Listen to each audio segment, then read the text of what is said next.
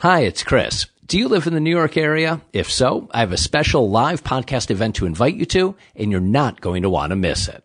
Rick Wilson, yes, the Rick Wilson, sharp-witted, wisecracking Republican political strategist, ad maker, analyst, columnist, and crazy good tweeter, will join me for a live conversation about the 2020 election, impeachment, and his new book, Running Against the Devil, a plot to save America from Trump and Democrats from themselves. You can get all the details at chrisriback.com slash Rick Wilson. Here are the headlines. Wednesday, January 15th at 7 p.m. in Westchester County, New York. Rick's book is released the day before. I don't know his exact schedule, but this will be one of the first, if not the first, events he does. Have you seen Rick's Twitter feed? Do you watch him on TV? Did you hear our podcast last year? Have you read his previous book, Everything Trump Touches Dies?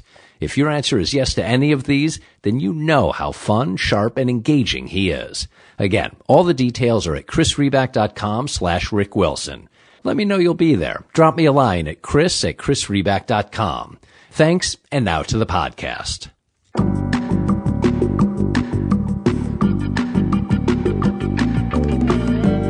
I'm Chris Riback. This is Chris Riback's Conversations. This episode is sponsored by Working Capital Review. Looking for the best collection of ideas that drive global business? Go to workingcapitalreview.com. Sign up with your email and each day get a new smart post delivered. As our 2020 presidential campaign becomes more intense and pointed, it's clear there's a battle going on for, among other things, America's economic soul. Politically, the debate has exploded a revival of isms, populism, authoritarianism, socialism. But through the issues, from Trump's tax cuts to Elizabeth Warren's healthcare plan, the complicated arguments largely can be simplified to this. For our democracy to survive, do we need massive economic restructuring? Matt Stoller has a point of view, and if you think this battle or question is new, well, you might want to listen to him. Stoller is a fellow at the Open Markets Institute. Previously, he was a senior policy advisor and budget analyst to the Senate Budget Committee and also worked in the U.S. House of Representatives on financial services policy. His new and important book is Goliath, the Hundred Year War between monopoly power and democracy. There's also a surprising, at least to me, part of Matt's biography, and as you'd expect, I couldn't resist and had to quickly ask him about it at the top. But as Stoller outlines in the rest of the conversation, the tension between monopoly and American democracy is, without exaggeration, as old as our country. In fact, he explains how over the last decades, concentrated financial power and consumerism transformed American politics, resulting in the emergence of populism and authoritarianism and the need to create a new democracy. As Stoller has said, quote, we are in a moment where capitalism is being seriously questioned. There are corrupted and concentrated markets everywhere, not just search engines and social networks, but dialysis, syringes, baby food, missiles, and munitions.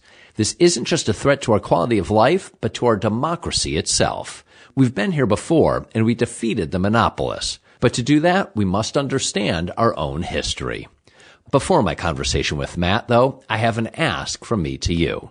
I hope you like these conversations. And if so, I'd appreciate if you'd take a moment, go to Apple Podcasts or wherever you listen. And if you're so moved, leave a five star review. Several more of you did over the last weeks and it makes a big difference. You know the parallel ask though. If you don't like the conversations, well, thanks for still listening, but please just forget that whole rate review thing. Okay, that's it. Here's my conversation with Matt Stoller. Matt, thanks for joining me. I appreciate your time. Thank you.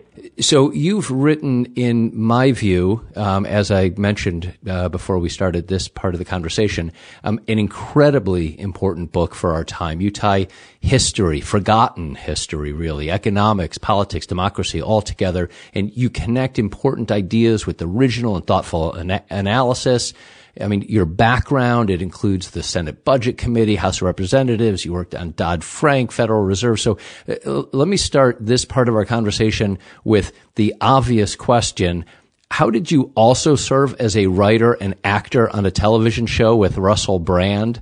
I mean, not to get all statistics and technocratic on you, but that combination delivers a, Venn diagram of one person. It's like a, a Stoller diagram.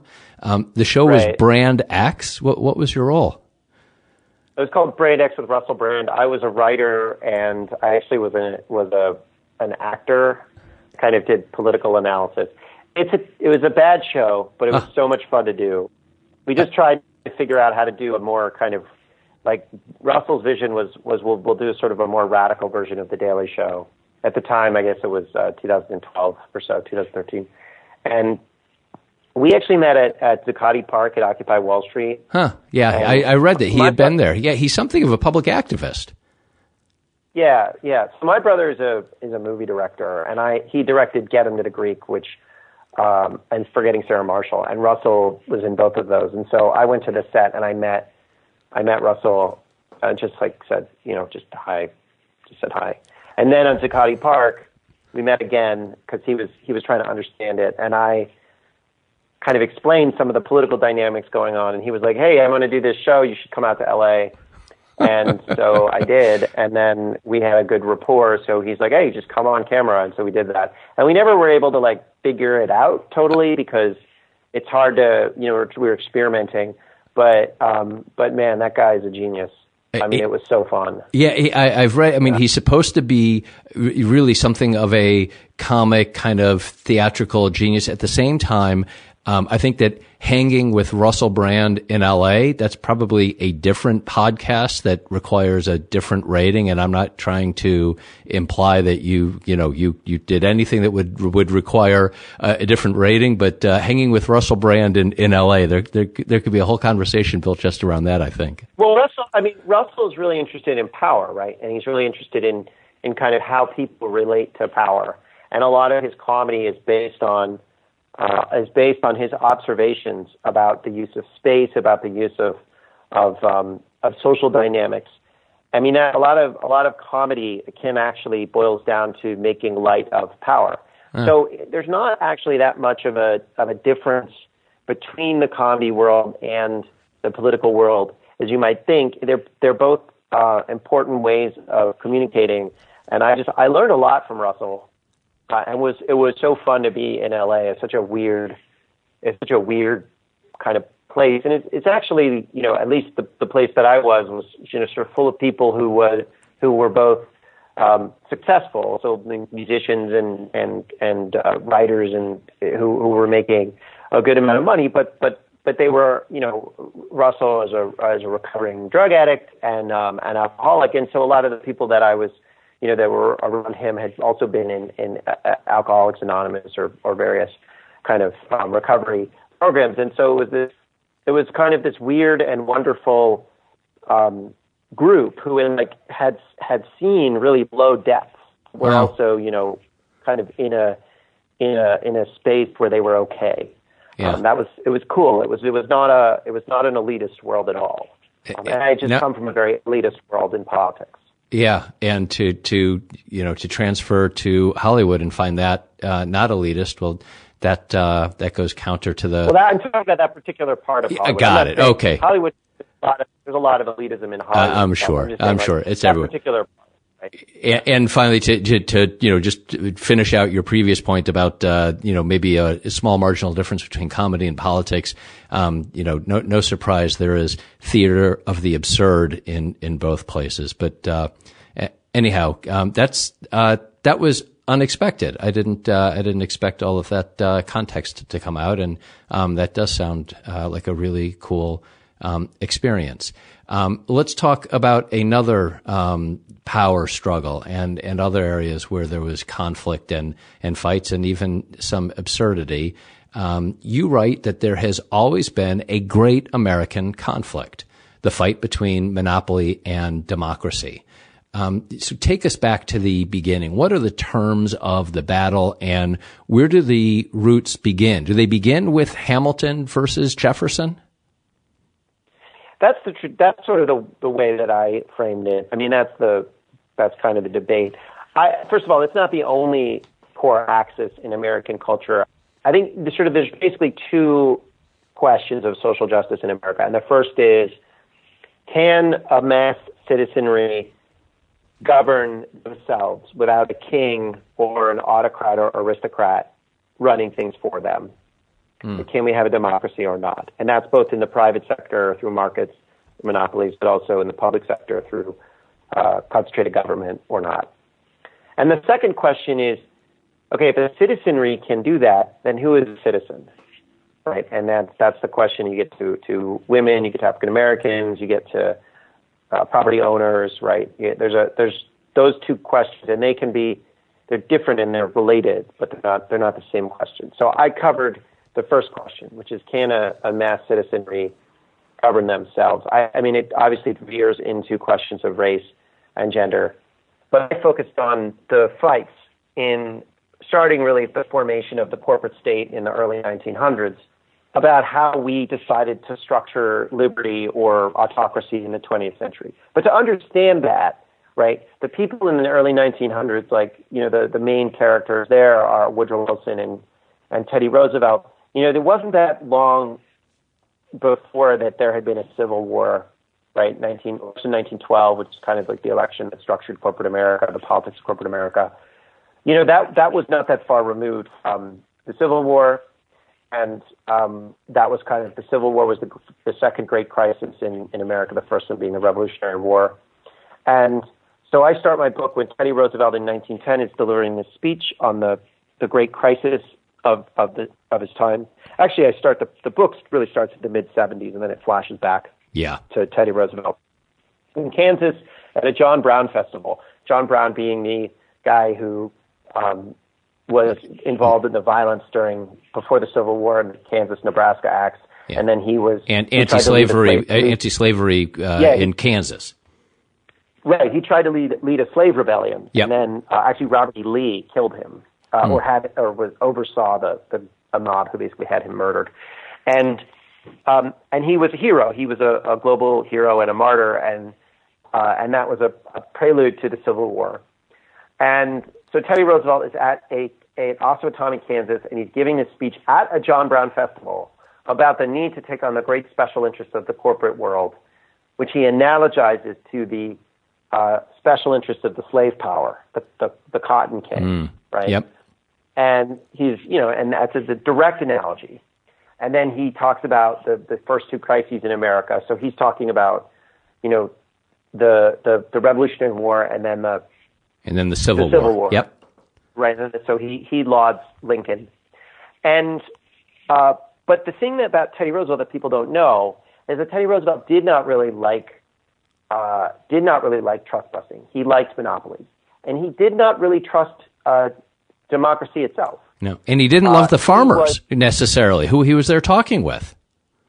Yeah, he he was an aristocrat, and he he, he used the Sherman Act to go after certain companies. But the reason he did it isn't the, the Sherman Antitrust thought, Act. Yes, right, the Sherman Antitrust Act. Um, be, it wasn't because he thought that they needed to be broken up. It's because he was angry that J.P. Morgan thought that that bankers should run America. He said, no, no, the elected president should run America. We should concentrate monopoly power in my hands. Yeah. Teddy Roosevelt was a lot more like Trump than people realize. There and was he was yeah, go go ahead because I want to ask you about. I mean, you give some revisionist views, um, and maybe not revisionist. Maybe you just frame it differently than what most of us have read about. Eh, not only about Teddy Roosevelt, but also tying back to to my original question, also about Alexander Hamilton. Um, and you might be the first person in these days uh, where we all are um, celebrating the musical Hamilton. You you may be one of the first people to take a real contrarian view of him. But but continue with your point that that Roosevelt really wanted he it wasn't that he had a problem with monopoly power. It was that he had a problem with monopoly power that wasn't in his hands. That's right. And you know, look, the the one of the things that really annoyed me, and I did put in my book because I thought it was such a perfect encapsulation of the moment, is this this Lin Manuel Miranda's play Hamilton, which was really based on on Ron Chernow's work on Hamilton. Yeah. And, and that's actually financed by the the Wall Street. It's financed by Gilder Lehrman uh, center, um, which are two libertarians who established this center on history, and they financed this revisionist view of Hamilton, which is now the adopted standard. But Hamilton was a uh, he tried to foment a military coup against Congress. That sort of set up his whole career. He hated democracy. He called it a disease. Um, he didn't, you know, the Federalist Party was a party that was opposed to democracy explicitly. Like it wasn't like they weren't they they were just like, no, we should not have the people voting and that having any meaning, right? They, they, so, so the 1790s was a very scary decade. You know, when they uh, set up the Alien and Sedition Acts, um, or, or, or other, you know, they, they, they tried to start an, I mean, Hamilton's tried to start an army called the New Army, which only Federalists could be officers. It's the only attempt to create a partisan army in American history, and he wanted to be a kind of dictator. That was his goal. All of this is well known. Like this is not hidden. Yeah. It's just that it's not the story that we hear because the the, Sha- the Hamilton was written. The play was written to justify what was, in, it turns out, an anti-democratic regime of the Obama administration, which wanted to concentrate power in the hands of financiers. Very similar to what Hamilton ended up doing. Tim Geithner wrote very approvingly about Hamilton in his autobiography. Obama actually helped launch what was called the Hamilton Project at Brookings in 2005 or 6, which is where the Rubinites lived. Like, history is very much alive for the monopolists and the financiers. They really like Hamilton because they really don't trust democracy. They're, they're technocrats. It's not as explicit today. They don't say, oh, Alexander Hamilton didn't like democracy. We don't like democracy either. But they are, they do kind of get there when they say we need depoliticized commissions to make choices about spending or, or, or central banking or regulations. That's a very anti-democratic vision, and that comes from Hamilton. So when I was writing about, you know, I wanted to recenter our politics around what actually happened, which is this contest of power between more left populist types. You know, Jefferson kind of was the, the, the sort of political leader, but it was really the Whiskey Rebellion and, and Thomas Paine, Common Sense, those guys, more working class groups. And, and, and the whiskey, the whiskey rebellion was was uh, an action taken against Hamilton, wasn't it? That's right, Hamilton. That's right, and and Hamilton actually tried to hang um, Gallatin, Albert Gallatin, who became the Secretary of Treasury after um, uh, after uh, Hamilton, and actually during the Whiskey Rebellion, which was a bu- basically was a bunch of of small farmers. You know, Hamilton passed a tax. It was a tax on whiskey, but it wasn't just a tax on whiskey it was a tax on whiskey stills, and it was a regressive tax that was designed to drive out of business the small whiskey producer, like the farmer who had a whiskey still just for some extra corn he grew. And it was designed to concentrate the whiskey trade into the hands of monopolists. And in fact, the, the, the tax was going to be collected by the biggest distillers in the districts. So Teddy Roosevelt admires this guy and, uh, and admires this sort of martial military spirit and this kind of disdain for, you know, this, this sort of aristocratic vision. And he, uh, he ends up becoming this, this anti-corrupt, anti-corruption aristocrat, very popular, the most popular man in America, uh, because he takes over from these very sort of bad plotting presidents that are in the pockets of the robber barons. And, and Roosevelt doesn't say, I want business to go on as usual. He says, no, I want, these guys are, are are running their businesses in a way that it's tacky and and they shouldn't do it that way. But I the, but monopolies are good. I just want J.P. Morgan to do what I say. Right. And so he he started he created a theory called the New Nationalism that was a, almost a proto-fascist. And I don't mean to, this was before fascism, but but it was scary, and that's when when the sort of germs of fascism was were sort of emerging, and, and Roosevelt played a part in putting those ideas together. And uh, and that debate about what do we do about the, these concentrated uh, corporations, these railroads, these steel companies, the Standard Oil, that really was the contest in 1912. And it was Teddy Roosevelt who wanted the government in his hands to control them. You had Eugene Debs, who was the socialist, very similar to Teddy Roosevelt. He kind of accused Teddy Roosevelt a little bit of stealing his platform. He just wanted to nationalize the big companies, but aside from that, he, he believed in monopolies. And then you had Taft, who kind of wanted to le- let these guys – alone, and you had. Um, and then you had the Democratic had, uh, candidate Woodrow, Woodrow Wilson. Had, Woodrow Wilson, right? And largely his his agenda was crafted by Louis Brandeis, and Louis Brandeis was in favor of what's called the New Freedom, which said let's break up these companies. We're not going to have public masters through the government or private masters through monopolies. We're going to have no masters. We're going to break these companies up, and then we're going to regulate the markets themselves. So you have what's called regulated competition. Yeah. And Wilson won and within 18 months, he implemented a whole bunch of that, although not all of it. And then World War One started and, and interrupted and it all. Interrupted it all and brought on the 20s. And a couple of things that really struck me in that part of what you wrote. One was um, Wilson actually did the trust busting. He actually did break up the monopolies, as you just described, even though he had relationships with those folks. I mean, he, he had been the head of Princeton. He, he palled around, I get, maybe pal is too casual, in the same circles with Rockefeller, um, and JP Morgan and the others, was he not? Yeah. Yeah. And, and so for him to take that action was significant. But that all went away after World War One, and uh, then Coolidge and Hoover and a certain Secretary of the Treasury, I think, Andrew Mellon. That's right. I mean, so so there's this. It's this incredible 20 years from 1901 until 1920, when you have first Teddy Roosevelt and then Woodrow Wilson for some really radical policies, right? Industrial democracy, you know, attempts at co-ops, like all of these things, kind of a, a vision of what of what uh, America that, that might have been, right? Just when the corporate state was new and forming. Like corporations have not been here. The, the kind of corporate America as we know it today has, is not as old as the country. There's certainly aspects of it that are, but, but, you know, really it was formed in a great merger wave between 1895 and 1904. Um, and that was, was largely structured by J.P. Morgan and John D. Rockefeller and a, and a, a couple of others. And uh, and Wilson really wanted to, you know, he gives speeches like, this is not that new. People used to work for themselves, and now they work for these big companies, and this is a problem. I mean, it, we we should be our own masters, and we need to uh, decentralize this power. And he really did. He started to do it. When we entered World War One, it was like Wilson said, you know, we're going to take the new, new freedom global. We're going to we're going to not just deal with the aristocrats and corporatists in America, but but all over the world, and we're going to have these new these the, the, these freedoms, and and you know that was the Treaty of Versailles and it was a just disaster. And you know, obviously the war was was horrific, but then afterwards the peace didn't last. The peace was very unstable. So within like six months or a year, unemployment jumps from four percent to twelve percent, which is just massive. Yeah. You have this huge agricultural depression. Hundreds of banks go under.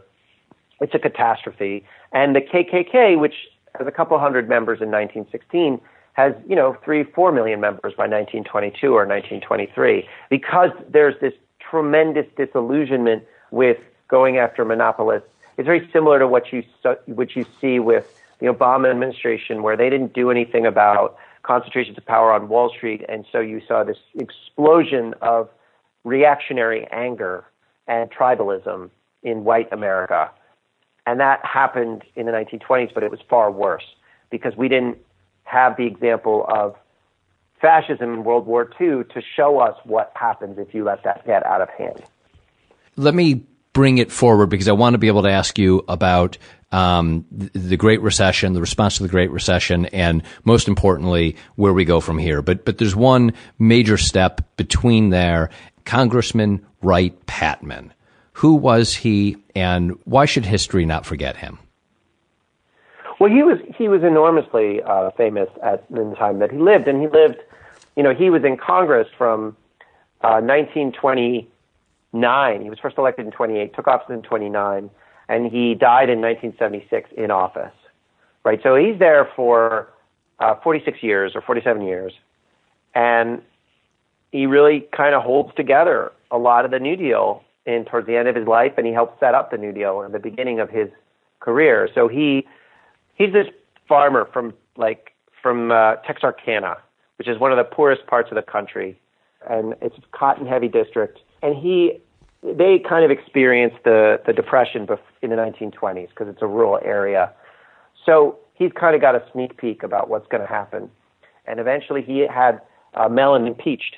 Actually, he doesn't get impeached. He resigns within he a resigns, week of the yeah, filing after, of the article. But yep. he does he does a trial and he shows that Mellon is in violation, is using the Treasury office to self deal, enrich himself. Um, not that there are echoes of that today anywhere, no. but um, uh, no, but it's totally was, it's totally irrelevant to the news today. Totally, totally irrelevant. It's just you know it's it's just old stuff that happens, not very important. We have no lessons to learn from it. Um, and and so Mellon, you know, leaves this massive deal, and then there's a bitter fight within the Democratic Party over who's going to be the um, the, the, the candidate and, and how to run in 1932. And the, the monopoly, the pro monopolists in the Democratic Party are like, don't run on the economy, run on prohibition, right? Which is the, sort of the social issue of the day. And then the, the, those would be the neoliberals of the day. And then the, um, the, the, the populists, right, the left populists were behind FDR, and they said, no, no, run against the bankers, and that's what FDR did. So Patman kind of laid the foundation for the New Deal with his impeachment battle.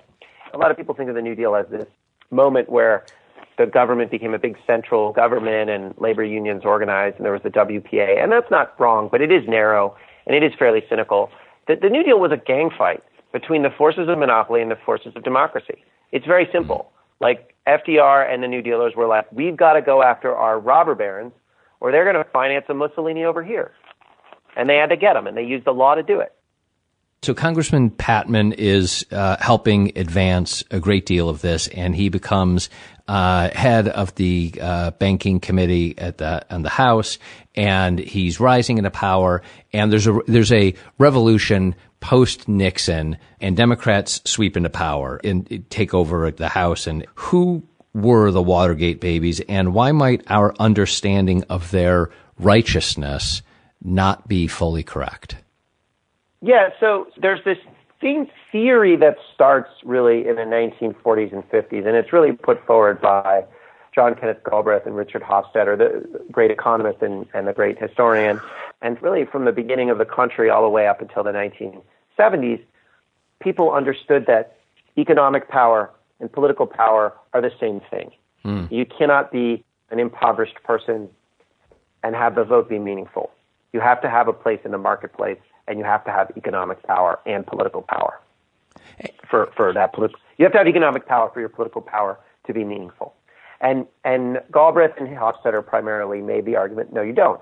We figured it out. It, inequality is not a problem. Corporate power is not a problem. Corporations are progressive. They just do what they do. Let the scientists handle it. And then in the 1970s, this huge generation of baby boomers who largely grew up in the kind of the counterculture world that was heavily influenced by these guys it's hard in the 1960s to go into a college room and not find a John Kenneth Galbraith book on the shelf, right? He's mm. very influential. Hofstadter structures the way people study history, the way they understand populism and corporate power. And it completely restructures how Americans think about their history. And in, so in the 1970s, you have this huge generation that thinks, oh, you know, America has kind of figured out corporate power. There's not a problem. We have, um, we're an affluent society. That's the name of one of Galbraith's books. We have no problems with the economy, and then they encounter the bankruptcy of New York City and the bankruptcy of the trains of Penn Central in 1970, and they have banking problems. Mean, it turns out that the the myth that there are no corporate problems, that scientists, aka economists, know how to run these businesses, that that's a myth. And but liberals haven't thought about the problem in 20 years. And guess what? Guess who has? A group of scholars at the University of Chicago who are that's the, the law and economics movement or the Chicago yeah. school. Yes. And they're largely on the right. But they basically have the same view of history as, as Galbraith and Hofstadter. They also think that big business is natural. They believe that monopoly power is good. And, and they think it's good for different reasons. And they hate uh, Galbraith. But, but they basically agree that anti monopolism is stupid and irrational. And so the Watergate baby generation is kind of the countercultural generation that first gets into politics in the wake of Nixon's um, elect uh, the, the Watergate yeah, scandal and, and they come in. Yeah, they, they come in in 1975, and the first thing that they do is they get rid of Wright Patman as the chair of the banking committee. And they don't realize they're being manipulated by the bankers to do it because Patman had been having these bitter fights over banking power. And then this new generation, who he helped elect because he was the first Democrat to investigate Watergate, um, they uh, they end up um, engaging in a coup against him, and that's kind of moment when um, when this new when new neoliberalism takes firm hold in the Democratic Party. It, they then undo Robinson Patman and they undo the fair trade uh, like laws constraining chain stores. Walmart starts exploding in the 1970s, and by 1985, Sam Walton is the richest man in the country. And that's when things go off the rails. I mean, that's really what happens. So, and so tell me about that because, it, and to, to be clear, you identify you, you are you're, you're a Democrat. You identify as a Democrat. You come out pretty hard on the new Democrats, and that's the the point that you just went right up to. And you name names, big names that many Democrats have revered for decades: Bill Clinton, Al Gore. Dick Gephardt, Charlie Peters, uh, Robert Reich. I mean, the list goes on. Al From, Robert Rubin. You write that this group and quoting you here, produced reports. Stephen Breyer, Ruth Bader Ginsburg. Ruth ba- I mean, it's, yeah. it's bad. Okay. Yeah. well, so so you're really. I mean, I want to then get quickly to um, Obama and the the response to the Great Recession eh, because, as you've stated, you're you're highly critical there as well. You write that this group produced reports designed to infuse the Democratic Party with this new vision of political economy. Um, what was that new vision of political economy. I think you may have just described it in terms of um, uh, taking on the Chicago School. But but why do you view and why do you view this new Democrat group as part of the problem? It's not just New Democrats. It's, it's actually party wide, right? So the New Democrats were kind of the leading ones, but you know Ted Kennedy was the guy behind airline deregulation. Right? Ralph Nader was really strongly in favor of banking deregulation and airline deregulation and trucking deregulation. I mean, this was not something that came from, you know, the right wing of the party. In the 1980s, the Democrats were like, we'll get rich, right? And it's because they don't know any other way of thinking about the world. They don't know any other way of thinking about justice. And so they start to say, well, release concentrate, release the, the, the straitjacket on concentrated capital because concentrated capital can solve our problems. These are people who, when they were kids, they were seeing the Vietnam War, they were seeing the civil rights movement.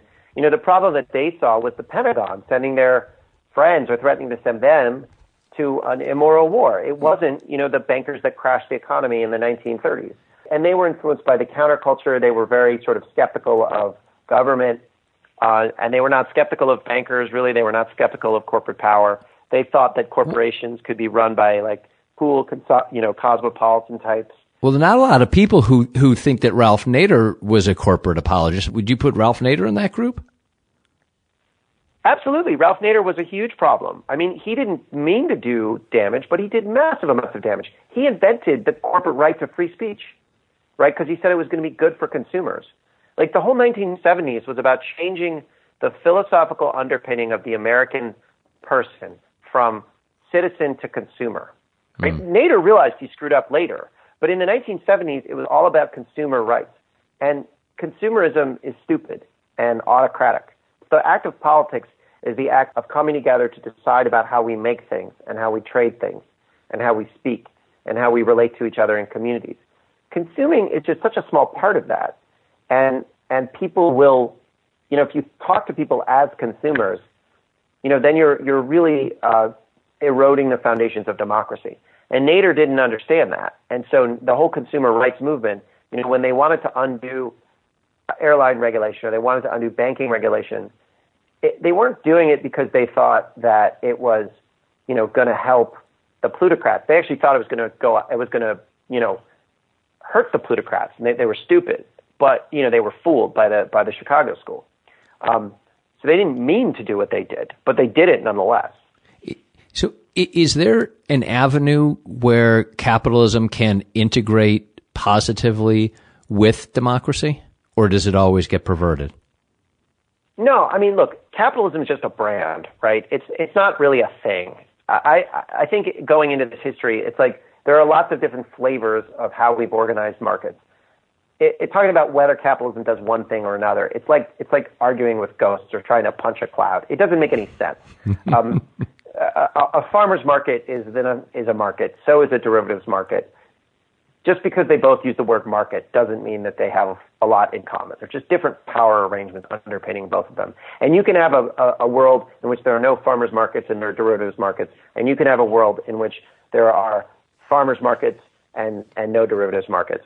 And and you know you can call them both capitalists or capitalists, or you can call them neither one capitalist. So just that framing is sort of it's something that's very annoying to me, at least. Um, so, but the question is, can can um, concentrated financial power coexist with democracy? No. Can open markets coexist with democracy? Yes. And the whole thing about neoliberalism was is about substituting financial markets for actual markets. So if you look at our world today, people are like, "Oh, markets are the problem."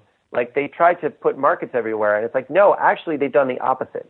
They, they claim that we have markets everywhere, but that's because we have financial speculation everywhere, and that's what they call that market. But then if you actually like look at the things that you can buy and sell, it's there aren't markets; there are monopolies. monopoly buyers and sellers.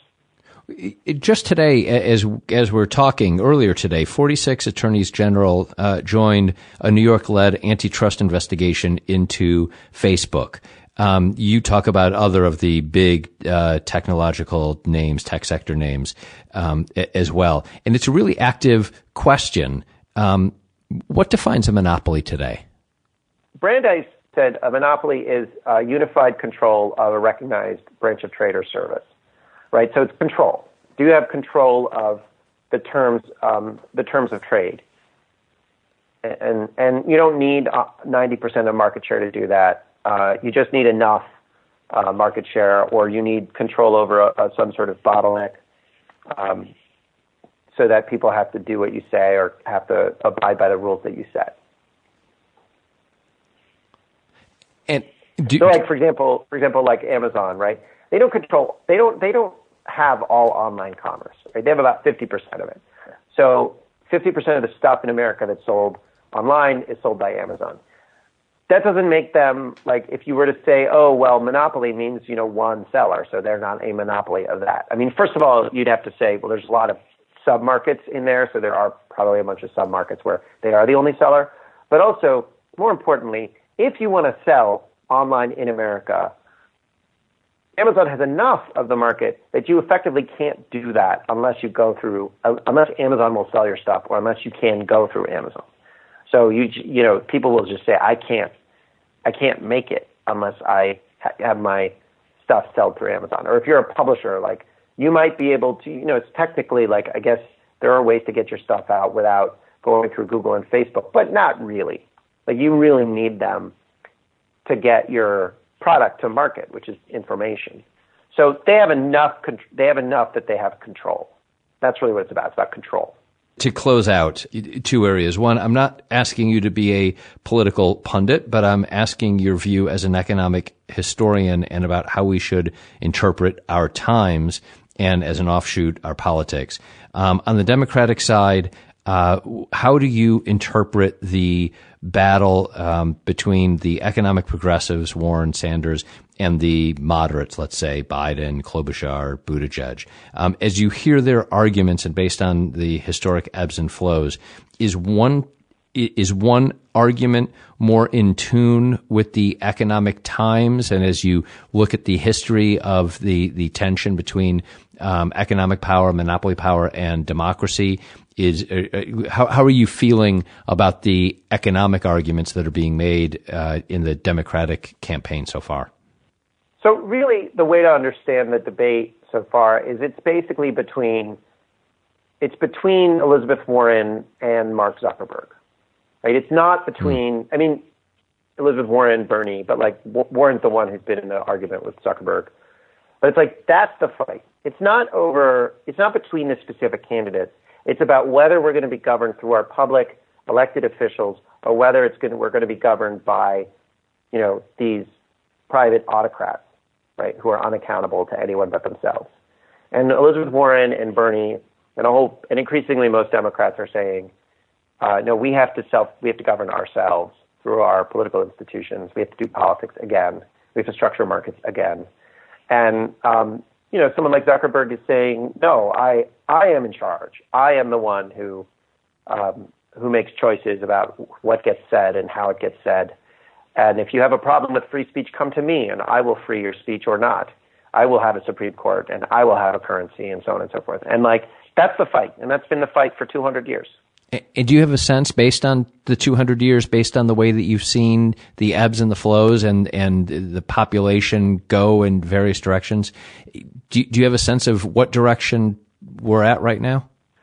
Yeah, I think we're we're fighting back. I mean, we haven't fought back in 40 years, and finally, people are remembering their history, and that's and remember and like you know, I wrote this book. I, I wrote Goliath, right? Because I wanted people to understand that if they're frustrated and alienated and what is happening right now, it is not because they're out of step with America. It is because they are in step with America, and they are in step with the American tradition of being suspicious of concentrated power, not just in government, but in these private governments that we call monopolies and banks. And that, that we should use the tools that have existed for hundreds of years to address these concentrated power centers and to free ourselves. So that, that's the point of, of learning a history is to understand your DNA, to understand where you came from, and to understand what is possible for you as a citizen. Matt, thank you. At, at the very end of your book, you write, Join us. And I think what you just described, I believe, is what you meant when you uh, ask your audience and when you ask your readers to join you. Absolutely. Thank you. Thank you for your time. Of course. That was my conversation with Matt Stoller. My thanks to Matt for the conversation and you for listening. Quick reminders sign up for my newsletter at chrisriback.com. And if you liked this conversation, please give it the five star rating on Apple Podcasts or wherever you listen. That's all for today. I'll talk with you soon.